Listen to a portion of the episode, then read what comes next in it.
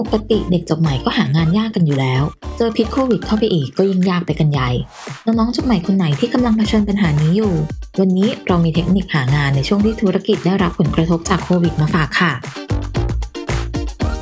สวัสดีค่ะ คุณกำลังอยู่กับรางในรายการ Career Talk ทิปการทำงานที่เจ๋งๆ หรือเทรนด์เรื่องงานที่กำลังมา Career Talk Podcast จะมาคุยทุกเรื่องที่เกี่ยวกับงานให้คุณฟัง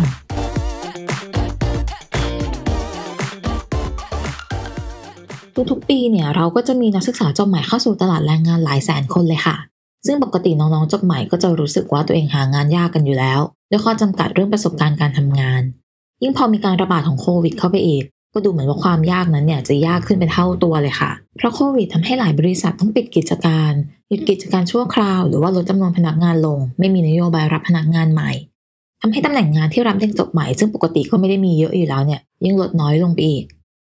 แต่ทั้งนี้ทั้งนั้นก็ไม่ได้หมายความว่าน้องๆจะไม่มีโอกาสนะคะ เพียงแต่ว่าเราอาจจะต้องปรับเปลี่ยนวิธีการหางานค่ะ แล้วก็เตรียมตัวเองให้พร้อมมากขึ้น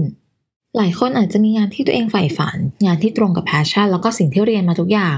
หรือว่าบางคนเนี่ยอาจจะมีภาพงานแรกในชีวิตอยู่ในหัวมาตั้งแต่ตอนที่กำลังเรียนเลย แต่ว่าในสถานการณ์แบบนี้ค่ะ การที่เราจะได้ทำงานตามที่เราคิดเอาไว้เนี่ย มันก็อาจจะเป็นไปไม่ได้ร้อยเปอร์เซ็นต์หรอกนะคะ เราต้องมีความยืดหยุ่นในการหางานสมัครงานมากขึ้นค่ะ อย่างแรกเลย เราต้องยืดหยุ่นในเรื่องของการเลือกประเภทงานค่ะ ไม่ได้หมายความว่าให้เราทิ้งเป้าหมายงานในฝันที่เราอยากจะทำไปนะคะ แต่ว่าให้เราเพิ่มโอกาสในการได้งานให้กับตัวเองมากขึ้น โดยการขยายขอบเขตของงานค่ะ เอาทักษะความสามารถของเราเป็นหลัก เลือกงานที่คิดว่าเหมาะกับความสามารถ แต่ว่าที่สำคัญก็ต้องเป็นงานที่เราทำได้แบบไม่ฝืนใจด้วยนะคะ หรือว่าอาจจะเป็นงานที่เราคิดว่าน่าจะได้ประสบการณ์แล้วก็ทักษะบางอย่าง ที่เราสามารถเอาไปต่อยอดปรับใช้กับงานที่เราอยากจะทำได้ค่ะ ประสบการณ์ต่างๆ ที่เราได้จากการทำงาน ยังไงก็จะมีประโยชน์ในการทำงานระยะยาวแน่นอนค่ะ รวมไปถึงประเภทของธุรกิจด้วยค่ะ ถ้าธุรกิจที่เราฝันอยากทำงานโดนผลกระทบจากโควิดอย่างหนัก ก็คงเป็นไปได้ยากค่ะ ที่เราจะได้งานหากโฟกัสของเราเนี่ยอยู่แค่ในธุรกิจประเภทนั้น เราต้องลองเปิดใจ ลองดูว่าธุรกิจประเภทไหนที่กำลังต้องการคน และพิจารณาดูค่ะ ว่าเราสามารถทำงานตำแหน่งไหนในธุรกิจอะไรได้บ้าง อย่างเช่น ถ้าเรามีความสามารถด้านภาษา แล้วก็คิดมาตลอดว่าอยากจะเป็นไกด์ทำงานในธุรกิจท่องเที่ยว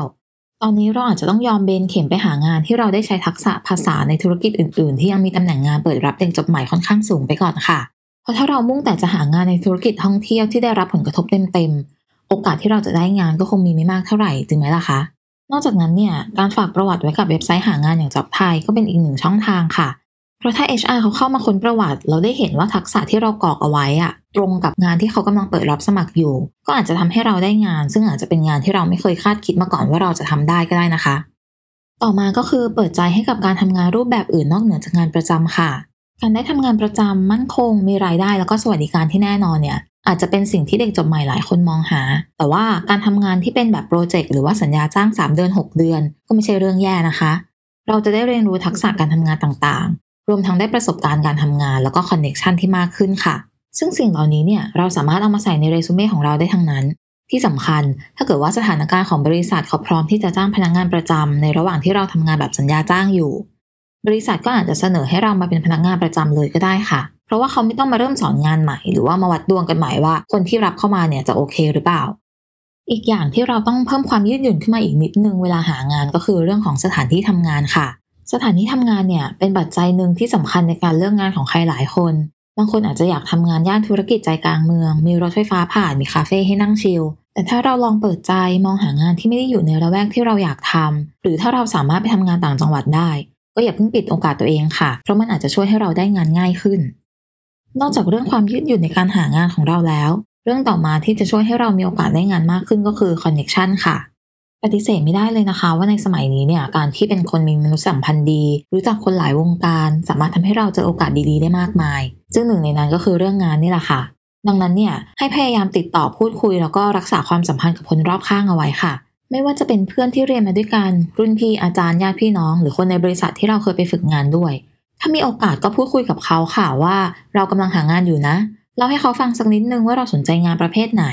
เรามีทักษะอะไรบ้าง ให้เขาช่วยส่งข่าวเวลาเห็นตำแหน่งงานที่เหมาะกับเราเปิดรับสมัครอยู่ บางทีในบริษัทที่เขาหรือว่าเพื่อนๆของเขาทำงานอยู่ อาจจะกำลังมองหาคนมาทำงานอยู่ก็ได้นะคะ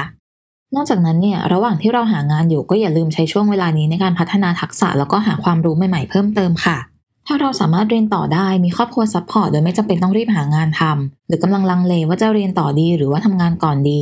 ให้ไปเรียนต่อช่วงนี้เลยค่ะพลิกวิกฤตให้เป็นโอกาสที่เราจะได้มีเวลาศึกษาหาความรู้เพิ่มเติมแบบเต็มที่ค่ะ